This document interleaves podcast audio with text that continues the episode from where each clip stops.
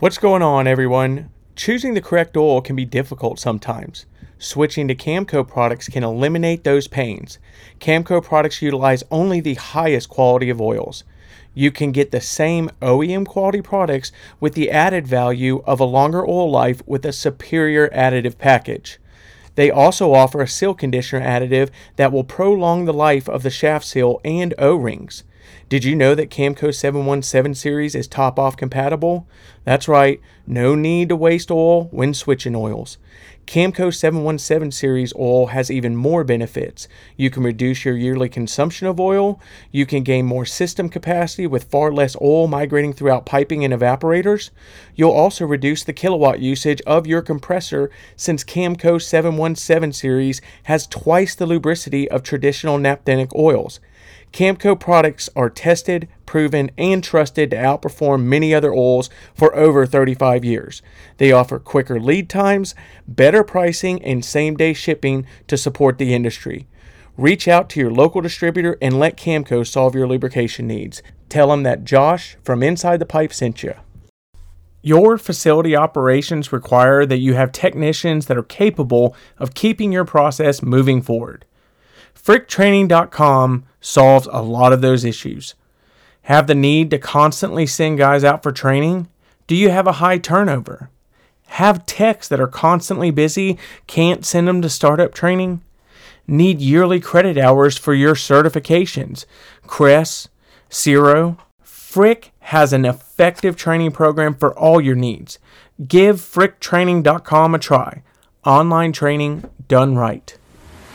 Welcome to Inside the Pipe, the industrial refrigeration podcast that covers the work, lifestyle, and hazards of a career in natural refrigeration, where we love the smell of ammonia and hate the smell of sulfur. Here's your host, Joshua Reese.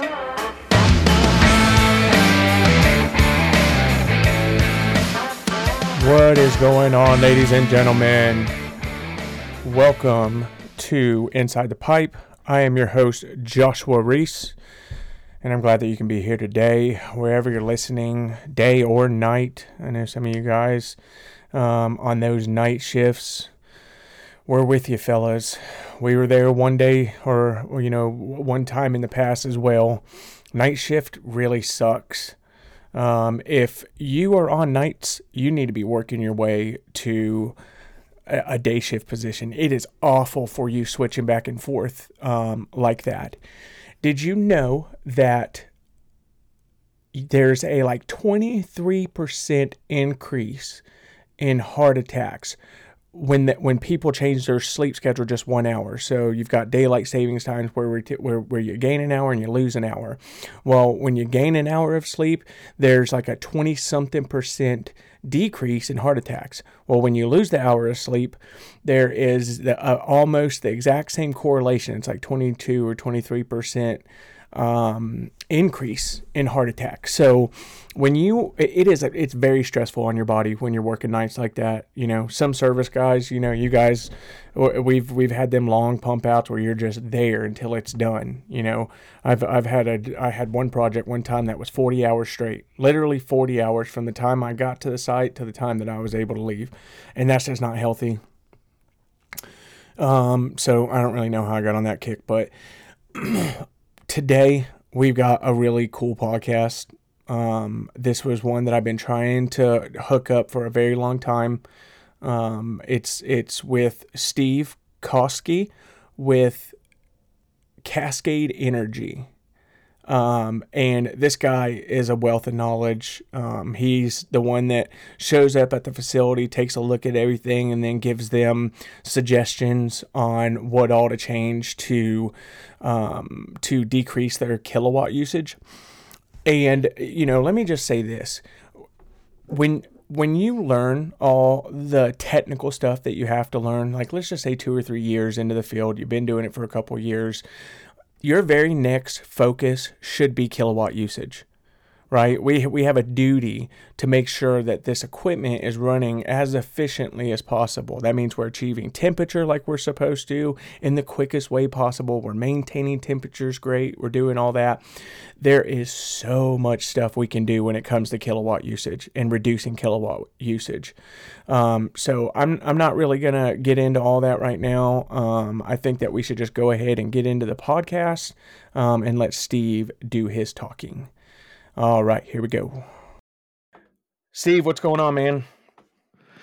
It's another beautiful Tuesday in paradise. Yeah, How about your it is. place? Um, it is. It is uh, raining like crazy right now. The spring is here finally. You're in Kentucky, I am in Tennessee.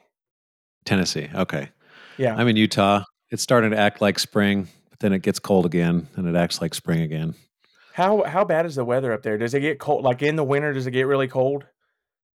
Not super bad. So we'll have a week that's in the tens or teens, maybe, Yeah. but we don't. It's not like some places where it's super bitter cold for a super long time. We we, get a week in the teens at night, Oh. and then we're kind of done with it. Man, that's nice. Yeah, that's kind of similar to and it's here. it's dry.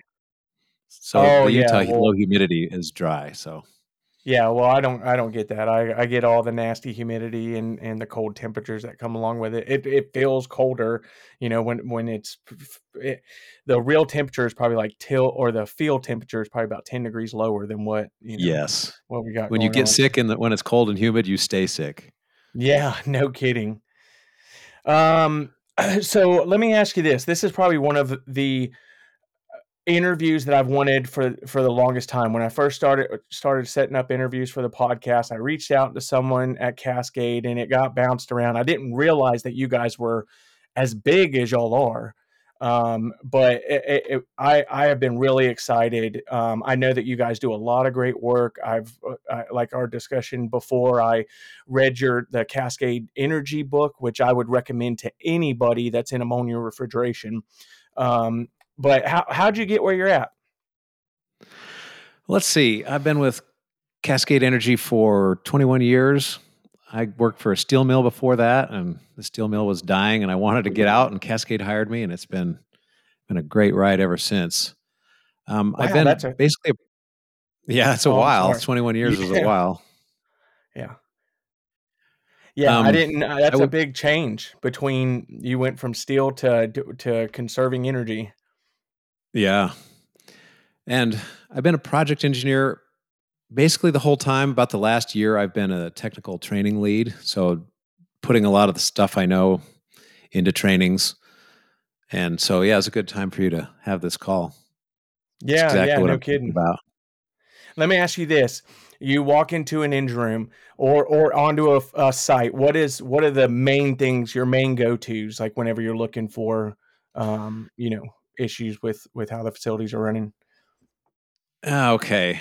Well, there's a lot of different types of situations I might be in walking into a system, but let's say I'm on some sort of a tune up where I'm going to be there for three or four days. Mm-hmm. I mean, the first thing I want is a big tour of the whole place. I want to see the top and the bottom. I want to walk all the walk down all the docks, go in all the rooms. I want to go up to the roof and see the condensers. I want to walk through the compressor room.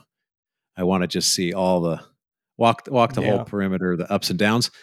And then probably my first question well, you usually you see some really obvious stuff. You're like, Yeah. what the hell is going on over there? and so you talk about that for a while and then and then once you kind of settle down you're like all right what are your room temperature set points yep. and what's your suction temperature what's your suction pressure set point and what's your kind of minimum condensing pressure like what do you Mhm. do in the middle of the winter are you holding your head up at 130 pounds or because you know when you're talking about reducing refrigeration energy saving one of the main places you can do it is at the compressors. I mean, the compressors are using 70, 75% of the power of Yeah. the refrigeration system. So if we can get, if we can bring the suction up or bring the head down, we're going to save, we're going to quote unquote reduce the lift and save power. So what's let's get into lift. Can you like just kind of ex- explain that? Lift is kind of the temperature difference between suction and condensing your low side and your high side, or anything in your high side. It's and Yeah. I like to think of it. We like to think of it in temperature because things are quite linear.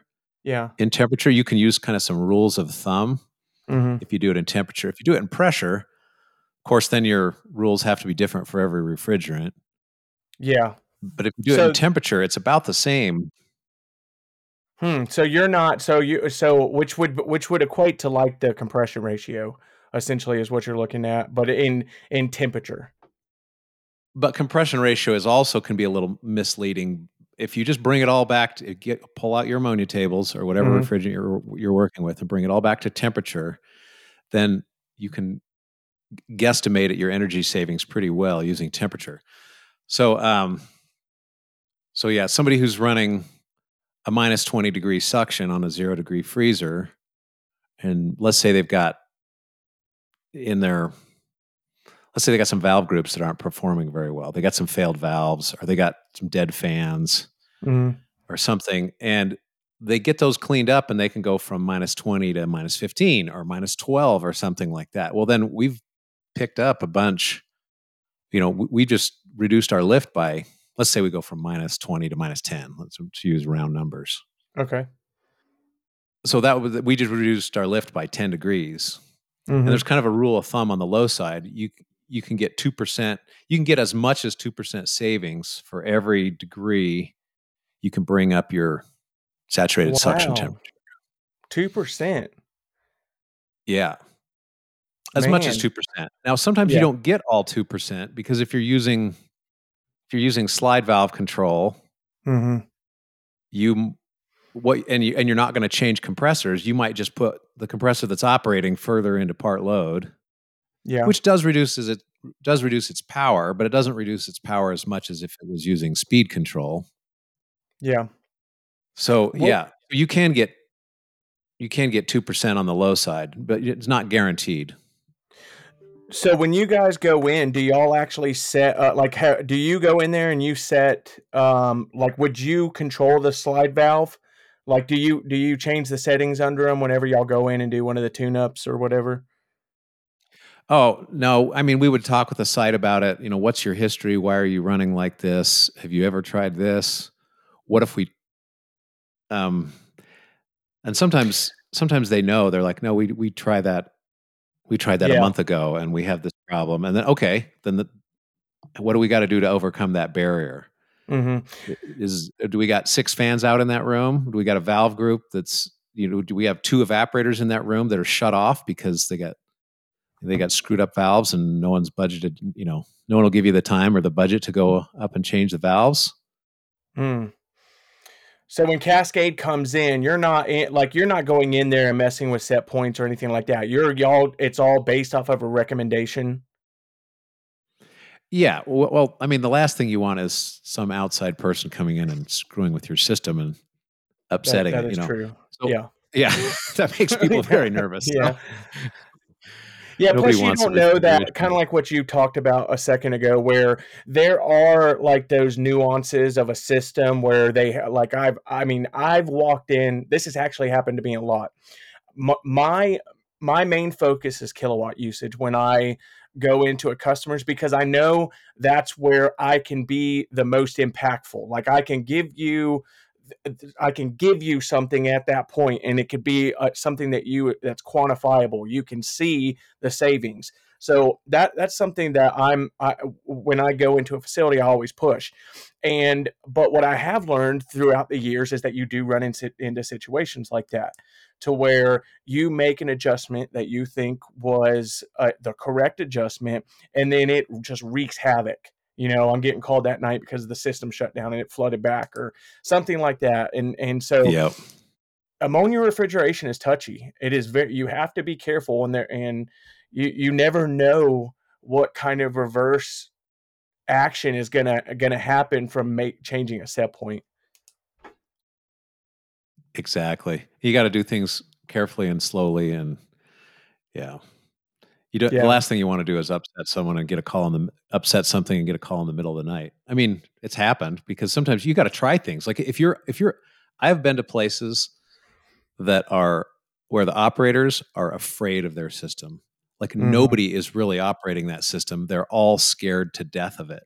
And I'm Yeah. like, well, let's shut this compressor and start that one up. And they're like, can you wait till 3:30 when I'm not here?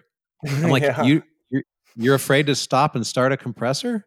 Like, who who is Yeah. the operator here? Like, is the system running you or are you running your system? yeah that that all breaks down to training um you know that's that's one of the biggest things that you know your your team is only good at as good as your training and if you've got operators that are actually like that that's not a team that's being invested in i i, ha- Right. I have a hard time Yeah. with with that I i think that I, I think that we don't have there i i'm a huge supporter of getting as much training as you possibly can get in um, you know because it does make a difference with how these systems are operating. We need to these guys need to know exactly what they're doing because it is such a large that was one of the questions i was going to ask you. What percentage of like a plant's total kilowatt usage is the refrigeration system? Could, do we do you know around about So if it's a if it's your typical like grocery store, food service, refrigerated warehouse, or maybe even uh, if it's uh, let's say it's yeah food service type warehouse, it's about half, maybe half, of your electrical power. It could be a little more, it could be a little less.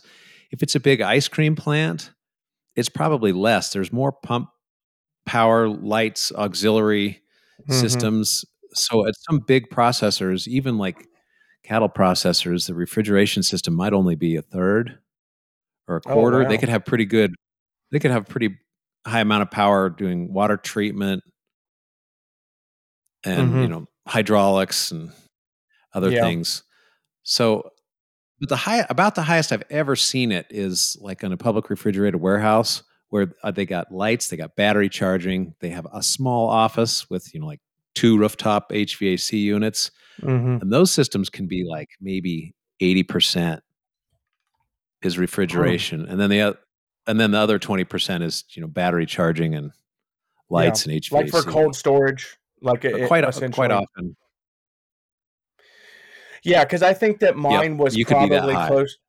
Yeah, I was about like seventy five percent at at a company I worked for, and I had we.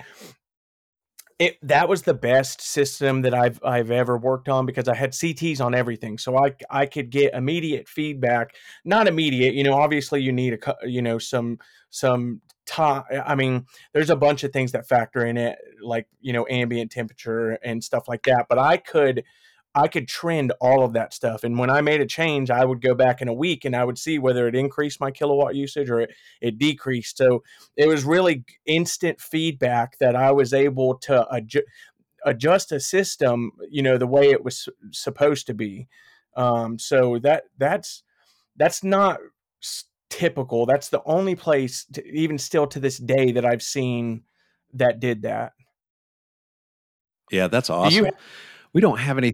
We well, we have a product called Sensei Energy Sensei, where Mhm. we just put something on the meter. We don't actually don't put CTs on all the individual parts and pieces. We just put one on the whole meter, and then you can go back. You know, 15 minutes later, you can go back and see what happened, or you can compare this week over last week, or this week over the same week a year ago. Um, Yeah. uh, things like that. But yeah, yours, you're definitely like the dream operator who has the Yeah. controls and the the, the care about to go hmm make to Oh, willing to make changes. Yes. Well, that was my main concern. I was going through the CRES, the the RETA, um, the certified energy specialist or whatever, and I so I just took a huge interest in. I wanted to make sure that I was setting my plan up properly, and that I could. I, I once I learned or gained that knowledge, I wanted to go back and start tweaking things. And and because I had all those CTs, I got really great feedback almost immediately. Like I could wait for a year and then I could compare it to the last year. Like I could find a week that had the same average temperature and and compare the data and tell if Yeah. I had dropped or not. So, but Yep. thousands of CTs they're uh, all Yeah. over the building. I mean, And CTs everything. are cheap, so that's that's Yeah. great. Yeah, CTs it was are a thirty bucks. It was a GridPoint system. Have you ever heard of GridPoint? I haven't. No. Okay. Well, that's I, every to- or uh, I'm not going to say the name. Um, but anyways, every facility that they have, has these, um, and it, man, it's just great information. And the one thing that I enjoyed out of it, it was that the instant feedback, so I could tell how much savings were coming from you know if i raise the suction pressure even if i started um, adjusting expansion valves you know so there, there was i mean it was minimal but yeah. it was still noticeable let's talk about That's vfds cool. compressors condensers so let's, evaporators let's our, so let's oh, okay. finish up our lift we got the low side so we're okay. gonna we couldn't get as much as well when you raise the suction pressure on a screw what you really do is you increase the capacity a lot you actually mm-hmm. will increase the full load power but you're increasing the capacity even more because you know the molecules are closer together so we're just moving more refrigerant with every yeah. every every turn of the screw. So, which allows you to either operate at a reduced load, you know, unload the slide valve, or if you're using speed control to slow down, or maybe even switch to a smaller compressor. Mm-hmm. And I've seen a handful of cases where somebody's operating a storage facility with a 250 horsepower compressor at a colder than necessary suction, mm-hmm. and they're able to clean some things up and go from a 200 to a 250 to like a 200 horse compressor that they already have. Mm-hmm. And wow, boom! Now all of a sudden, you know, real power savings, big, you know, big jump in the bill. Mm-hmm. Okay, so that's the suction side. Um, the high side, we we get about a percent and a half savings per degree we can reduce our saturated condensing temperature. And again, you know, we've got to think in temperature, not in pressure and mm-hmm. that mostly comes not from changing compressors the, the amps are just lower you know you, you yeah. bring the head down the amps just come down on their own mm-hmm. and you usually don't have to change the compressor mix the compressor capacity doesn't doesn't change much mm-hmm. with condensing pressure so okay enough of the lift let's talk about some fan well we we already know vfds save energy on compressors and you i sound I, i've listened to all your shows i, I have you it. so I, I know you're on board with the with the compressor VFDs. Yes, I am. I'm not. I'm not a fan of evaporator VFDs. I, am not. I, I, don't. I, let me take and that con- back. condenser fan I VFDs. Do,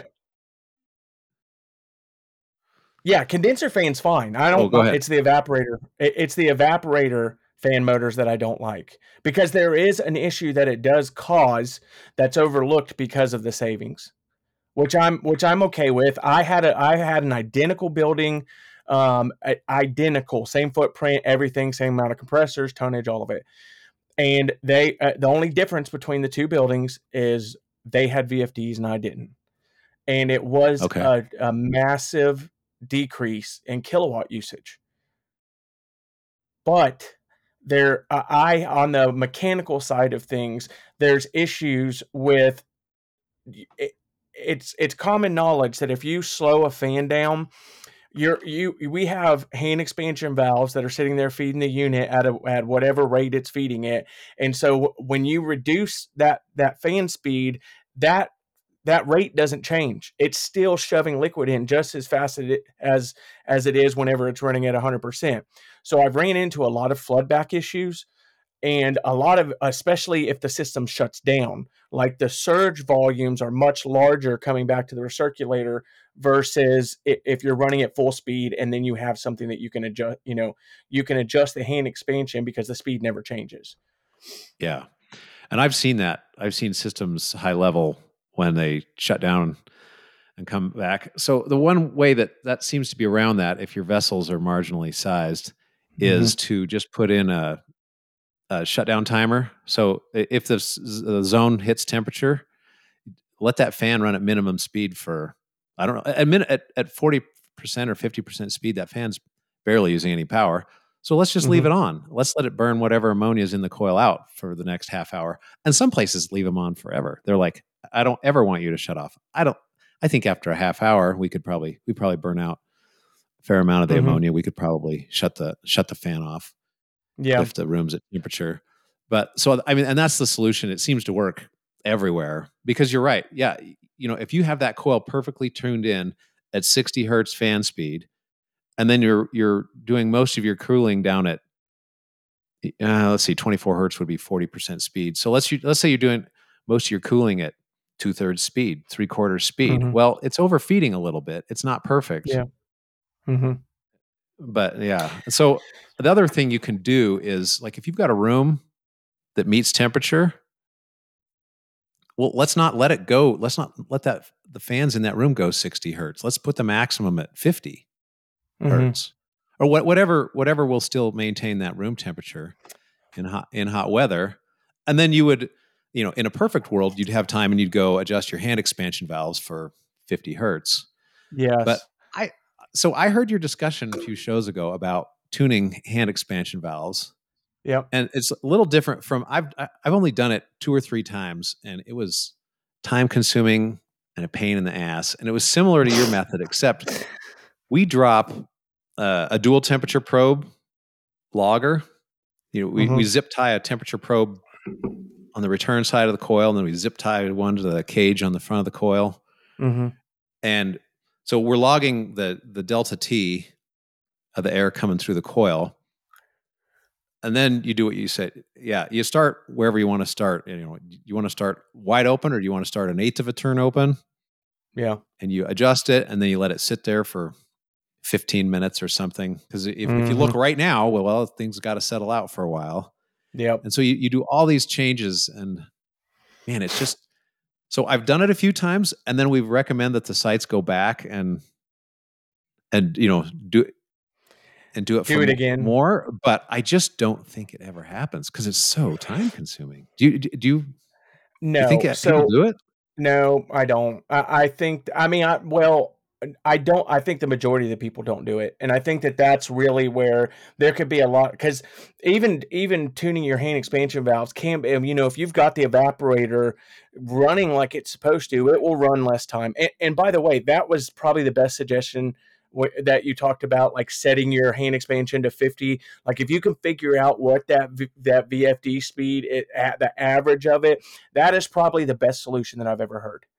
I, I so and that that makes sense to me. You know, as far as far as doing that, at least stopping some of that overfeeding. Yeah. And so, you know, in a perfect world, it, you know, it bothers me too to overfeed a coil. I, in a perfect world, I'd want some sort of a sensor that matched my refrigerant flow and my airflow and kept me, you know, if I if I have a two to one coil, Mm-hmm. I'd want two to one, whether I'm at full, uh, whether I'm at 100% fan speed or whether I'm at 40% fan speed. I'd still like to have kind of that same feed ratio, whatever the design is. And actually, I don't really care what it is because what I care most about is I want the biggest delta T.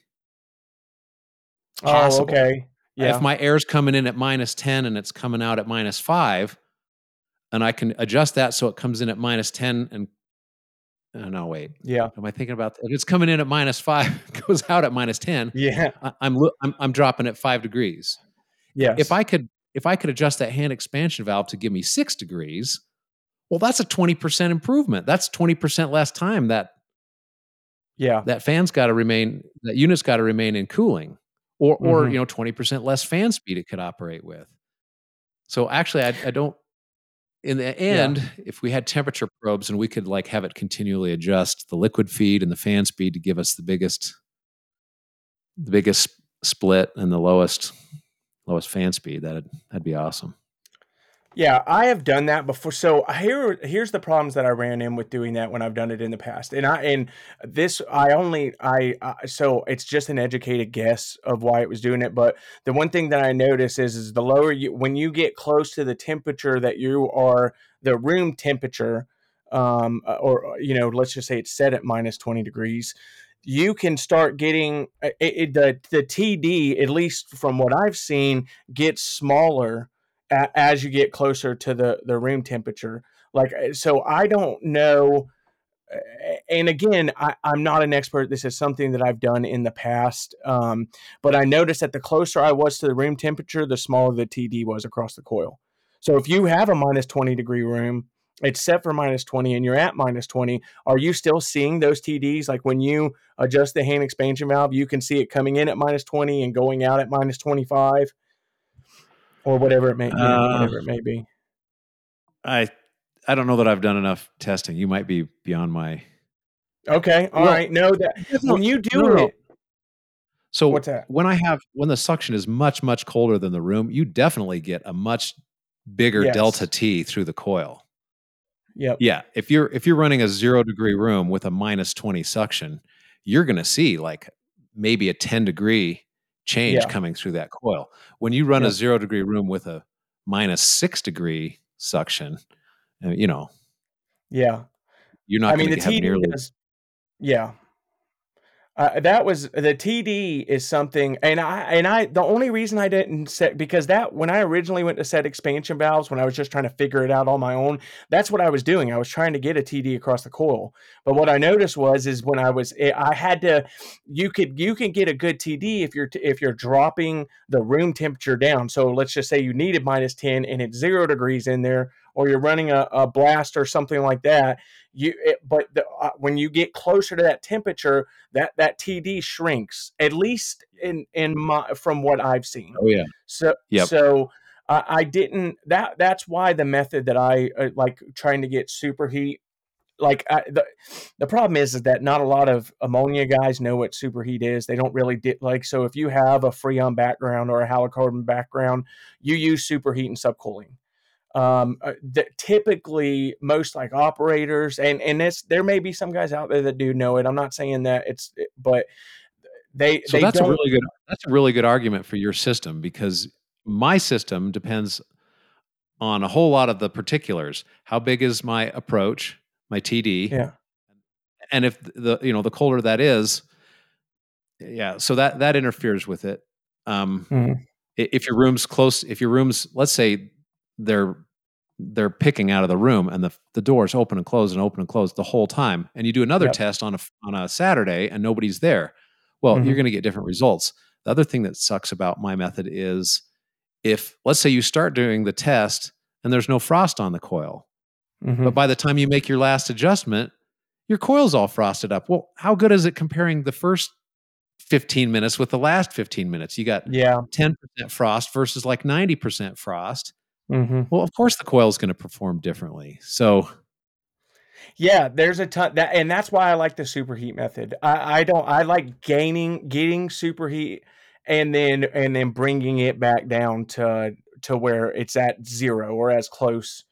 Like to Yeah. me, if I were to, if I could build a perfect system, if I engine, I'm not an engineer, but if someone just wanted me to do it, I, I, and I wanted to put VFDs in, I would put some way to meter the liquid, which could either be done by like a level column, like a, a, uh, you know, a level probe going into the evaporator, the suction header, or uh, measuring, getting superheat because I know that the majority of the evaporators out there are either overfeeding or underfeeding. Nobody's really paying attention to what that adjustment should be.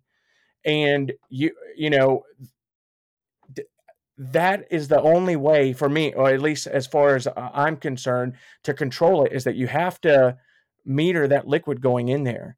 You know, and and I I've just never been a fan of it, and I do Yeah. know that it's a massive reduction, but I think it does cause, which I guess maybe the maybe the issues don't outweigh the benefits. Yeah. You know, Yeah, it uh, it it it bothers me. The concept bothers me too, not having the correct thing. But Yeah. you go to a facility that has VFDs on all their fans, and they've dropped their fan power by like two thirds. yeah, Their fan power is just just almost you know it's not Mhm. gone, but it's much much smaller than it was. And it's typically like VFDs will give you maybe half of the power over the course of a year of fan cycling. hmm So fan cycling, I mean, sometimes you go to a place that's, especially people with like a Freon background, they're like fan cycling. Oh my God, the the Earth's coming to an end. We can't shut the fans off. yeah, They're like, no, you can shut the fans off. People do it all over the country all the time and have done it for decades. yeah, Like you'll be all right. And they're like, Yeah. but we're gonna get a hot spot. We're gonna get a hot spot. I'm like, eh, it- th- you know, that's unlikely, but it's entirely possible. And there's a Yeah. thing called a stir cycle yeah, if you think you're if you think you're really suffering from a hotspot somewhere and the fans have been off for a half hour then let's kick them on for five minutes and make you feel Mhm. better you know yep, but the warm li- air comes to the top of the room yep, and it's going to bring the fan back into cooling which is going to stir the room up again so Yep. you're probably going to be okay yeah. Know, if you're I've- nervous we, I I've never really seen. I have on the like automated buildings, are you doing any of the automated buildings? Have you been in a facility like that? Like that's got like Witron or Vitron or Yeah, yeah, a few of them. yeah. Those I do I I did have problems with it wasn't hot spots, but because of uh, which again that's how we solved it was fan swirl. But the, I did notice that there was some humidity in certain areas um, starting to stack up. But the physical volume of those, you know, the cubic footage of th- those buildings are insane. Like, I mean, Yeah. some of these things are ninety foot, like have ninety foot cranes in them. Yeah. And I've seen places that did need stir cycle. I was I remember a cooler that was really, really long and had a really, really low ceiling. Uh-huh. It only had like a 12 foot ceiling and it was like 150 feet long. And I'm like, yeah, you're gonna you're gonna have to stir that up, right? You're gonna have to blow some fresh air down to the other end of that room yeah, every half hour or something because you're not picking up the t- far end of that room temperature with the Mhm. probe that's on the back of your coil 170 feet away Yeah. with a 12 foot ceiling you know that's not going to work yeah, and so yeah stir i mean there are definitely times where stir is needed but yeah uh, but and then and then you go into other places and they're like well we've been cycling fans for 50 years here you know yeah. It makes a difference. and cycling fans even- is is free Yeah. Yeah, I wonder what the difference Usually. would be between VFDs. I wonder what the savings would be with putting VFDs on them to just cycling them off. VFDs Would you know that? so as a gut level VFDs Mhm. use about half of the power of as what fan cycling uses so if you have a system that let's say well you know old school was just run refrigeration fans all the time and just turn the liquid solenoid on and off Mm-hmm. So let's say that's 100% fan power. And let's say with fan cycling, you could go to 60% fan power. So over the course of the year, the fan, all the fans, you add them all up, divide by whatever, you get 60%. percent Mm-hmm. Well, if you were to put VFDs in there, they'll probably average about 30% of Oh, fan wow. power. That's my that's my gut level check. Yeah. That- I mean, I, that's probably that's just a starting point as a, as a guess. Mhm. Now, the problem sometimes the problem is is that if you're already fan cycling to go from 60 to 30% fan power, yeah. that's not quite enough to pay for all the VFDs and control upgrades you got to do. Yeah. Which is Because you're already you've already saved 40% of your fan power to so to save an, ju- just get another 30%, the economics might not be there. What do you think but about new con- VFD? Oh, I'm sorry. But if it's new uh, but if it's new construction then maybe it is. You know, instead Yeah. of buying a contactor, we put in a VFD and we're running wires anyway. Yeah. I say that, but then sometimes I see quotes on new construction projects and the ad, the price adders they put in for VFDs just blows me away. I'm like, come on, guys, it's not this much. like, No. are we trying to get rich all at once? They're they're paying for the service tech to go out there and finger that machine until he get any till he gets it all figured out. I mean, it is My a pain. I've had to set them up, had to set systems up, that, and had a. And this was when it was f- first started when you started seeing VFDs a little bit more. And man, as far as starting them up, it's a pain. It's a pain to get in there, and you have to program every single one of them. And if you got two hundred of them on site, you know you get but you get good at it but it's still annoying to and there's a lot of parameters in some of these uh, you know if you're talking Yeah. about like a PowerFlex or or something like Hopefully, that you can just take the faceplate off one, plug it on the other one, and just say hit like accept all parameters.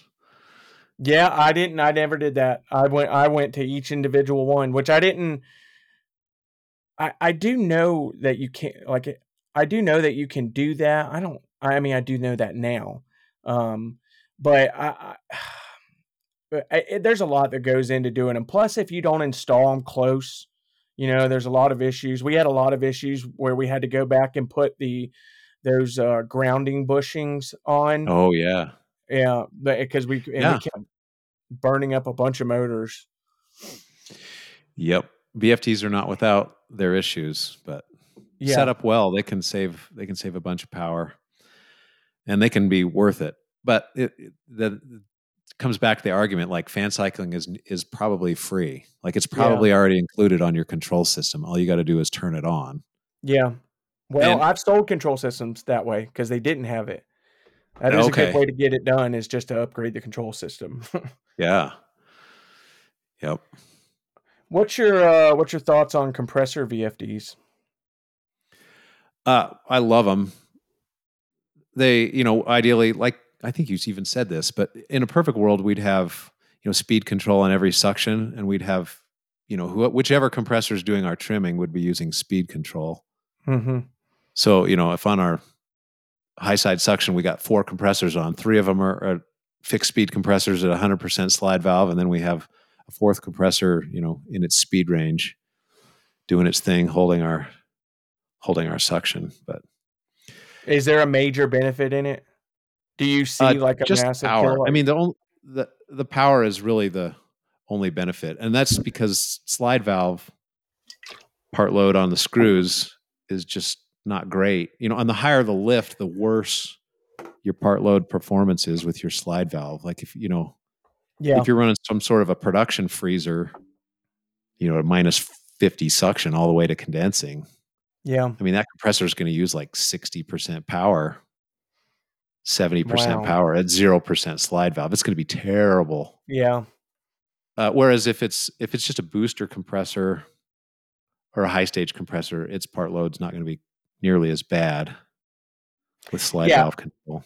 Do you normally see them like to where they load up? See that that's the problem that I've seen it. I I, I would not want to mess with the speed until my my capacity was at hundred percent, and then if you need, eh, and then maybe to, to try to control the suction pressure, ramping it down, and then if and then at the bare minimum, once you get to a certain point, and it just you're you're, you're still going down in suction pressure, you know, unloaded at that point. But I I did Yeah. I'm I've seen it to where they've they were running you know 40 hertz at 25% slide valve and Oh, i'm just like yeah. man yeah there's not you're Yeah. really uh, that that's very hard to control Yeah. In the early days of compressor VFDs, like 15 years ago, it seemed like half of them were screwed up. yes but now it's it's hard to find them screwed up. Like people pretty much all understand we want to slow down with speed first, and then if we need less suction, if we're art, we're going to go all the way down to minimum speed, and then we're going to start unloading the slide valve. yeah and I man, I haven't found anyone that's had that very screwed up for a while. I'm not saying that they're not hiding out there, but It, me neither. I haven't. I mean, this was probably about that, probably about ten or fifteen years ago. Where I, and so that's funny. I, you know, you kind of get a bad taste, and I haven't ran across a, a whole lot of um, VFDs on compressors, especially in my area that I work in. So you know, I still have that that idea in the back of my head that oh they suck, but I, in all honesty, I haven't given them a, a fair shot. so here's the thing I've seen a couple times recently is where uh, someone will have a VFD on an economized compressor and they'll slow the compressor down and they start to get some flutter on the check valve in the economizer line. Yeah, And all of a sudden, the economizer line, I mean, it sounds like it sounds terrible. And you're like, "Oh, whatever that is, we got to stop that because it sounds something's Mhm. going to break. Like this is loud and it's wrong. Like we're just not going to put up with this. yeah. So I have seen that a couple times in the last few years where economizing uh, or you know speed control on an economized compressor, they haven't been able to use the low, you know, the fifty Yeah. percent or maybe even forty percent minimum speed that you Mhm. can often get with a retrofit situation. They've had to bump it up a little bit to where that that side Yeah. port doesn't flutter. Or maybe they kill. Would you just kill the flutter? Like you could put. I mean, I don't know. So I've People will because kill economizers with uh, slide valve position, but I've never heard of them killing it with speed. Yeah, so that's what actually that's exactly where my head was just at because I was like, well, I wonder how that would work with a VFD, like because you, I don't, I wouldn't. I mean, a lot of them, like I've got a, a customer that that their their whole high stage is on is is the economized economizer. So I, you know, in those kind of instances, I wonder how it how it would hold up and what would be the control scenario. Like, would you go? Would it would it have to be both? Like, uh, it's got to be at least a certain percentage of speed. But then, I mean, that would that would screw up your, you know, if So you're they're using cooling it. like docks with the high side. all their high stage is all on the economizer. They've got a lot of low temperature stuff, but they're, it's probably equal with high stage, and it all. I mean, it works well. They do. They've got a uh, they've got a recip on site that will cycle on and off just in case, but it never does. The economizers handle it very well. Okay. Yeah, and then they also do have some funky stuff going on. They've got a, a bypass regulator dumping back into the the low stage, which is which goes directly to the suction of the compressor. So if okay. the pressure so gets they, up, if they lost too much economizing, it'll just dump to the low to yes. the low side and still still yes. handle the loads. Okay. Yeah, so it was said. I mean, the, the, the system I'm talking about is kind of funky, and it's just been, you know, the problem. It's great when you get a system that is designed for, eh, you know, it's a cold storage or even a manufacturing plant where there may be some future expansion planned, but for the most part, everything is designed a- as it should be.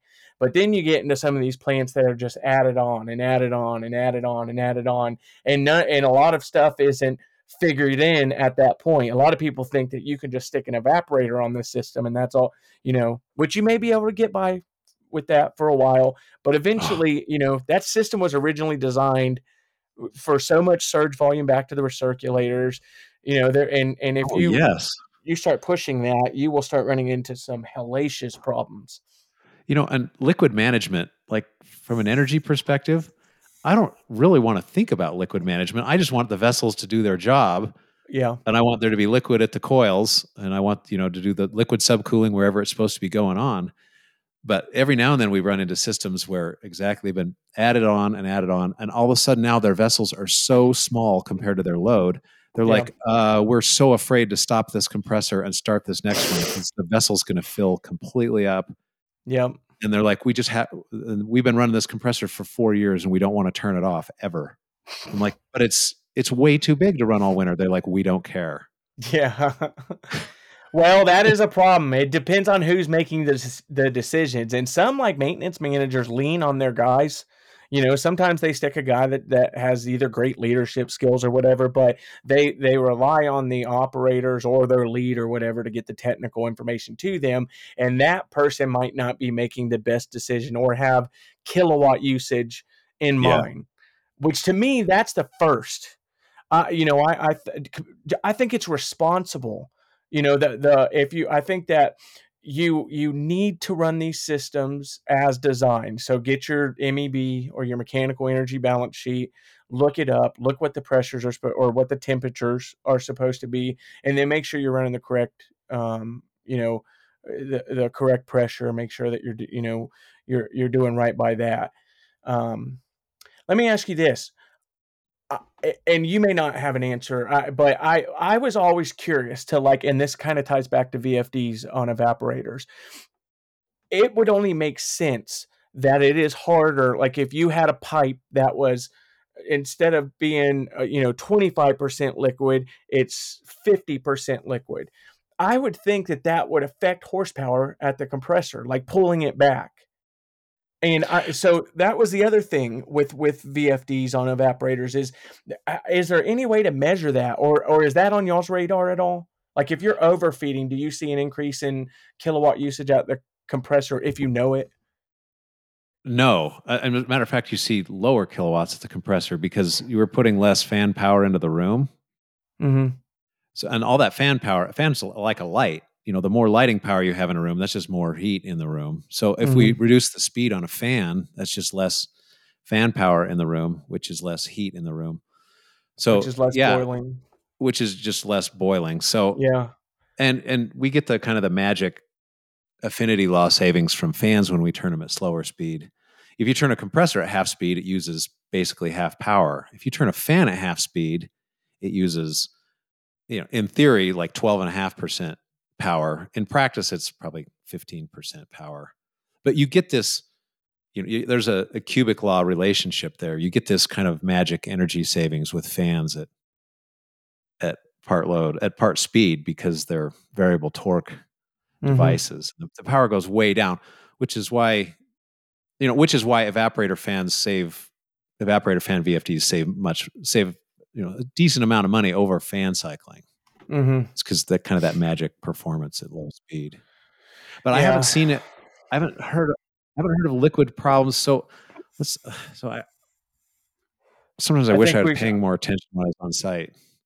but so where you have a coil in a penthouse, and kind of the whole coil is above the valve group, well, then any overfed liquid just goes into the suction line and, and it's all sloped back to the vessels and there's no problem, right? Uh, that's where I, I there's not an I, that's where I don't disagree with that, but ju- like even just common sense tells me like if you were to take a straw, even if you sloped it back and you were constantly feeding liquid on one side and you're trying to pull in, if you had nothing but vapor, you know, or just a You need a little bit of liquid, it would be much easier to pull pull draw through the the Yeah. hose versus if you had that f- that straw 50% of liquid it would take it would physically take more energy for us to pull Right. that back back You just So- you just shrunk your suction pipe yeah if it's half full of liquid. yeah And the one that makes me want to stand on top of a roof and think about it a little more is the ceiling hung evaporators, where the evaporator is, you know, six feet below the valves yeah or three Yeah, feet or however true. So now we have some suction rise. If we're overfeeding liquid, uh, I've seen kind of a dual pipe design where there's Mhm. like a big pipe and a small pipe, and when the flow is high, I, I, got to remember how that works. But do you know what I'm talking about? There's Yeah, kind of a dual riser design. um to- no to- not as far as that velocity is- g- yeah well a lot of them tra- well at least in freon they trap the suction line to try to kind of depending on how large of a rise you have um but i don't i don't know if they do do that on ammonia i've never really questioned that I've seen, I've heard people talk about it. I know they do something like that, but that, that's, I don't understand it super yeah well. I know they have some design tricks. guys yeah they have some tricks for getting the liquid from those ceiling hung coils back up into the suction line. Then it can all gravity drain back to the mm-hmm to the vessel. I mean, there is even like if you look at like a, a flooded chiller, like or or they have not like uh one that's got like a surge drum on top of it. Those are one hundred percent full liquid. You know that it's a liquid column all the way uh, back up. So I, I, just me thinking that that should. I mean, I would, I would, I don't know. I think that you're still planning on you. You would still have to have your hand expansion at that point but I don't know how much liquid would be going actually back into the suction. You know, after that, that's actually a really yeah, good. a flooded coil, you a flooded coil is a different animal because you got your surge drum on top, and you know Yeah. hopefully it's only twenty or thirty percent full of liquid. We keep a full column of liquid down through our mm-hmm. evaporator, but then any you know we're kind of managing our liquid based on our surge drum level and we're just kind of keeping it down there at a third full. And uh, the only thing going back out the top of that surge drum to suction should be should be vapor. And the- yeah, and the coolest application the, the neatest one place i've seen those is you'll have a system that's all so kind of the classic uh, let's say it's a grocery store or a food service type design where it's mm-hmm. mostly yeah it's it's not a production facility it's a storage facility and so they have a they have a big zero degree freezer yeah, but then they want they want a little ice cream freezer which needs to be i mean people used to ho- Minus hold ice cream at minus 20 yeah. Minus fifteen. And to minus- now- what do you recommend? well I, we, we see minus 10 all over the country Yeah, i haven't seen people really dab well i'll keep my mouth shut about yeah, that yeah, yeah. but I, we see we see a lot of minus 10 yeah, And we still see some places that have like public refrigerated warehouses. We see PRWs that have contracts for like minus 20. Okay, if that's signed in your contract, yeah, then, then you better keep that. yeah. But if you're just distributing to your own, if you're just distributing internally, then you get to decide your temperature. And quite a few of those we see it at minus 10 for ice cream. But so now we have this we have this huge minus zero degree freezer, and we have this tiny little minus 10 degree freezer hmm and they'll put a they'll put a flooded coil in the ice cream room with a little baby compressor that isn't even lifting to the intermediate it just lifts up to the to the freezer suction Mm-hmm. What? Like it discharges, like the compressor discharges into the suction. The the compressor so to make this cheap and to, you just put it on the roof Uh-huh. so you, your compressor doesn't go to the intermediate vessel it actually just goes from the ice cream suction which is o- the only thing on that suction is that vessel that surge Yeah. drum sitting right above the evaporator and then it discharges to the freezer suction so it's let's say it's a minus 25 degree suction or Uh-huh. minus 20 minus 20 degree suction and it's discharging to a minus 10 degree suction so it's only got 10 degrees of lift Wow. it's only like a 20 horse compressor little 20 horse screw up on the roof Yeah, I, I mean, I've never considered. I've never seen that. I have seen. You know what? Maybe I have. Now that I'm thinking about it, I just wasn't paying attention to where the discharge was going, but I it didn't have a condenser on it, so I bet I have seen that. Like there were like a little penthouses with a Frick compressor in it, and I just never paid attention to where it went. That's a that design idea i'd like to shake the guy's hand who thought Yeah. of that because in, you know if it was to discharge to the inter if it was to discharge to a 20 degree intermediate Mm-hmm. you know it'd have to be a 60 horse compressor Yeah. But if you're just going to lift it from minus 20 to minus 10, I mean, hell, a little baby, little baby compressor. Yeah, that's true. Where do you get an ammonia compressor like that? Is it? Are you talking ammonia or is it? Is it Oh, yeah. Freon? It is ammonia. ammonia. Oh yeah, they make. What are they like? Bitzers or something? No, they're Fricks, and GEA and Wow. same old, same people that you see everywhere. Now that I'm thinking about it, that had to have been the case because it did not have a condenser. There was, and I think it was for an ice cream room too. So ma- I guess I have seen that. I just didn't pay attention. Like I got, we got called out to. It lost all its oil, so I had to go change out the coalescers, and there was a couple of things, but I never paid attention to where. You know, I just knew that there was a compressor up on the roof. But I mean, that makes sense. I, I wouldn't imagine there would be very much load. You know, even like oil temperature and stuff like that. Like if you're, I mean, what would that be based off of pressure? So that would be like hardly nothing on the compression ratio. Yeah. So let's see. What if we were going from, if we were going from minus 20, which would be positive pressure. would be like three and a half, four pounds Yeah. nine pounds. So, you know, if Wow. we're, so that's not very much lift. So you can move a lot of gas with a Yeah. with a fairly small screw. That is, I mean, I've had other packages that do that. G, uh, GEA makes a, a a chiller package that they sell to like the places that um, liquefy nitrogen and oxygen and stuff like that, and, and uh, the air that they're taking in um, to you know they have like a compression expansion kind of um, I forgot what it's called, but anyways, it's a very weird process, and um, it's a two stage system, and they they take the booster discharge and they they discharge straight into the suction of the high stage compressor, which it- Okay. you know, so it, yeah, I I've seen some funky things like that, but I mean, it it- when you do run across those things, you're just like, what in the hell is going on here? yeah. And but it is some cool- smart. there's some cool ideas out there. There was are. one- there, oh, there was a, strange compressor situation. I gotta. I'm trying to remember it. And I'll, we'll talk about it another time. Yeah. That I've seen several of them, and none. Of, they were all shut down because they all didn't work.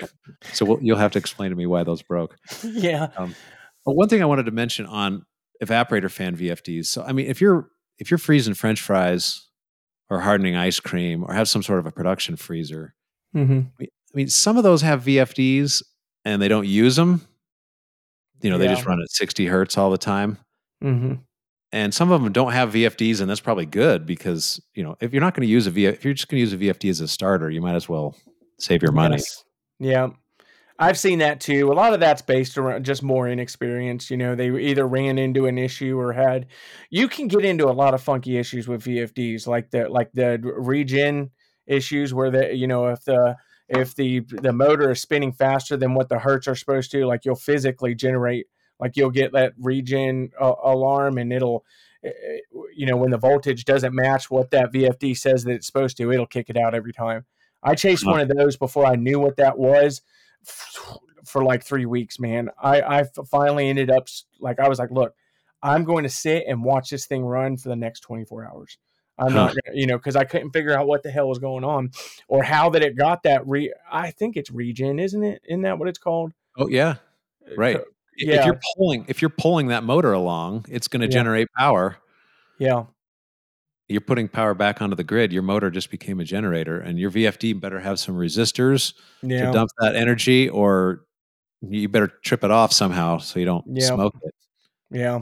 But yeah, so VFDs are like at, at best they're ninety what ninety seven percent efficient. So I mean, if you're just going to run something at sixty hertz, don't put a VFD on it because Yeah.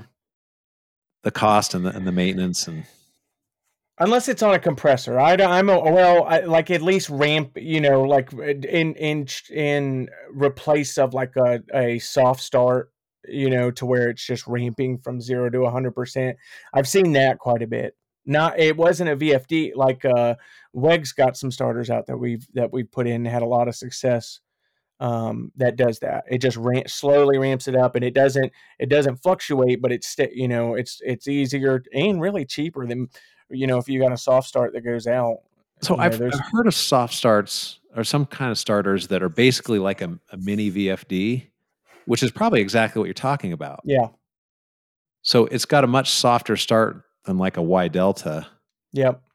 Yeah, it just slowly ramps them up. It doesn't, you know, but it'll take 10 seconds or 15 seconds, however long it is. It's not very long, but it's you it can stop that it, that inrush of current, you know, Yeah. when it, whenever you first fire it up. So I like them, but they don't they're they're very easy to install and they're like especially like you know with like the DBS starters go like you can't get the DBS starters anymore or maybe you can I, I don't know, but they um it's a really good solution to replace a, a, a starter and, and they're really not that expensive it's a good solution Cool. Do they I- do they back out of the circuit once you're at 60 hertz, or are they still sitting there kicking no off? heat? everything goes through it goes through that starter so there's Forever. no yeah forever so Okay.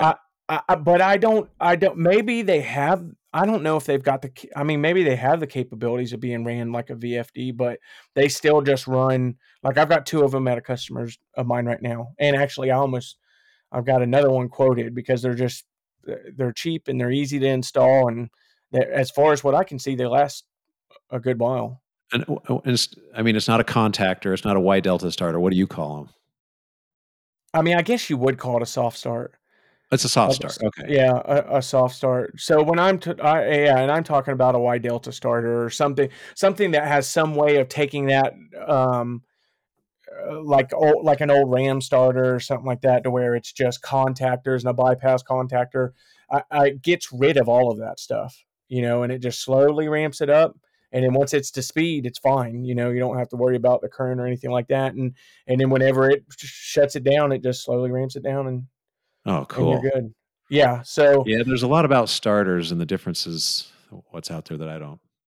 starters can understand. I- be My understanding is some starters uh, stay in the circuit and like you have two percent losses forever, mhm. and some starters get the motor up to speed and then they somehow like back out of the circuit. But that's kind of I'm not a It double is like. You know what? In all honesty, I could. I I probably need to find someone that's a starter expert to come on the podcast because I I'm not a, a star. I mean, I know how to. If there's an issue, I know how to read a wiring diagram and and yeah. uh, you know I can always find the problem. But like it's I've I've never had any kind of official training on starters, um, which I probably should change that. I think that because there is a lot of the thing is is you don't really have a lot of issues out of the starters, but once one does happen, Yeah. eh, yeah, you know, you're just like, what the the starter goes down and you realize you can't get parts for it anymore because it's Yeah. 25 years old, then you have a problem. yeah, most certainly. Well, that's where those WEG starters or, or any, I'm sure there's somebody else that makes them, but we've had a lot of success with WEG. Um, and, and WEG's got some really good equipment out there. So I, I enjoy using them. Yeah. And Dang, of course, dude. VFDs on VFDs on condenser fans. Of course, those those are pretty awesome because then you just get you don't have to cycle your fans across a 10 pound band. You can just Mhm. tune it and try and hit your set point and hold your set point directly. So What, so let's, um, let's talk about condenser wet bulb approach. okay, wet bulb approach. So wet bulb approach is kind of a it's an attempt to minimize total compressor and condenser power. Mm-hmm. Because what we'd like to do is we'd like to run our condensing pressure wherever gives us the least amount of total compressor and condenser power. And we don't know exactly where that is. So in, in, in my mind, a perfect control system would it would like one minute it would raise your condensing pressure a couple pounds and it would look and see what happened to total compressor and condenser power. Then it would lower it, and it would just continually like test and hunt. Yeah.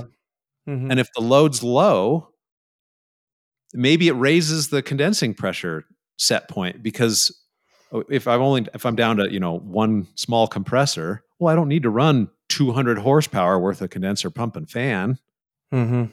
to try and keep the the head low for that one compressor at low load. That's kind of out of balance. Yeah. Maybe I should let my head pressure rise and shut off a whole bunch of compress condenser pump and fan Yeah. and keep and keep the the total compressor and condenser power down.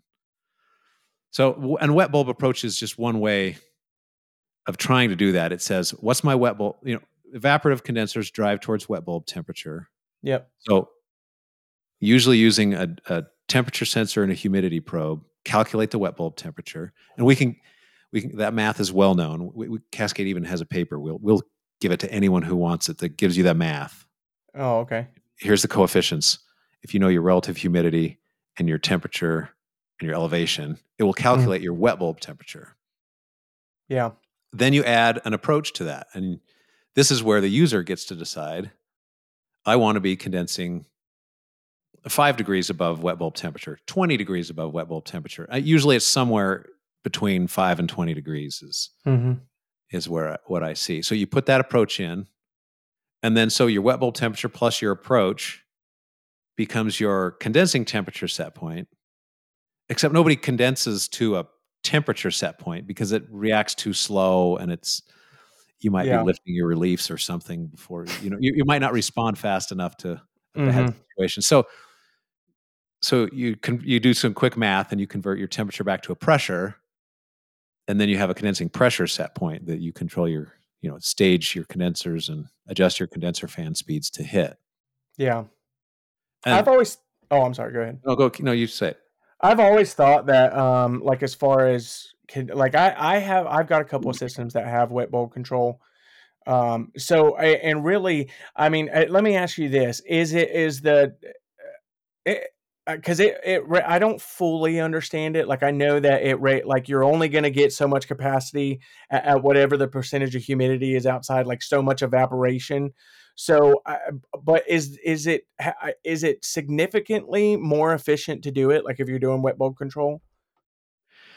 um so here's something that's almost as good as wet bulb control is kind of like seasonally adjust your condensing pressure set point Yeah, so in the summer you set it at 125 and in the fall you set it at 100 and in the middle of the winter you set it at 90 you know you kind of seasonally adjust it.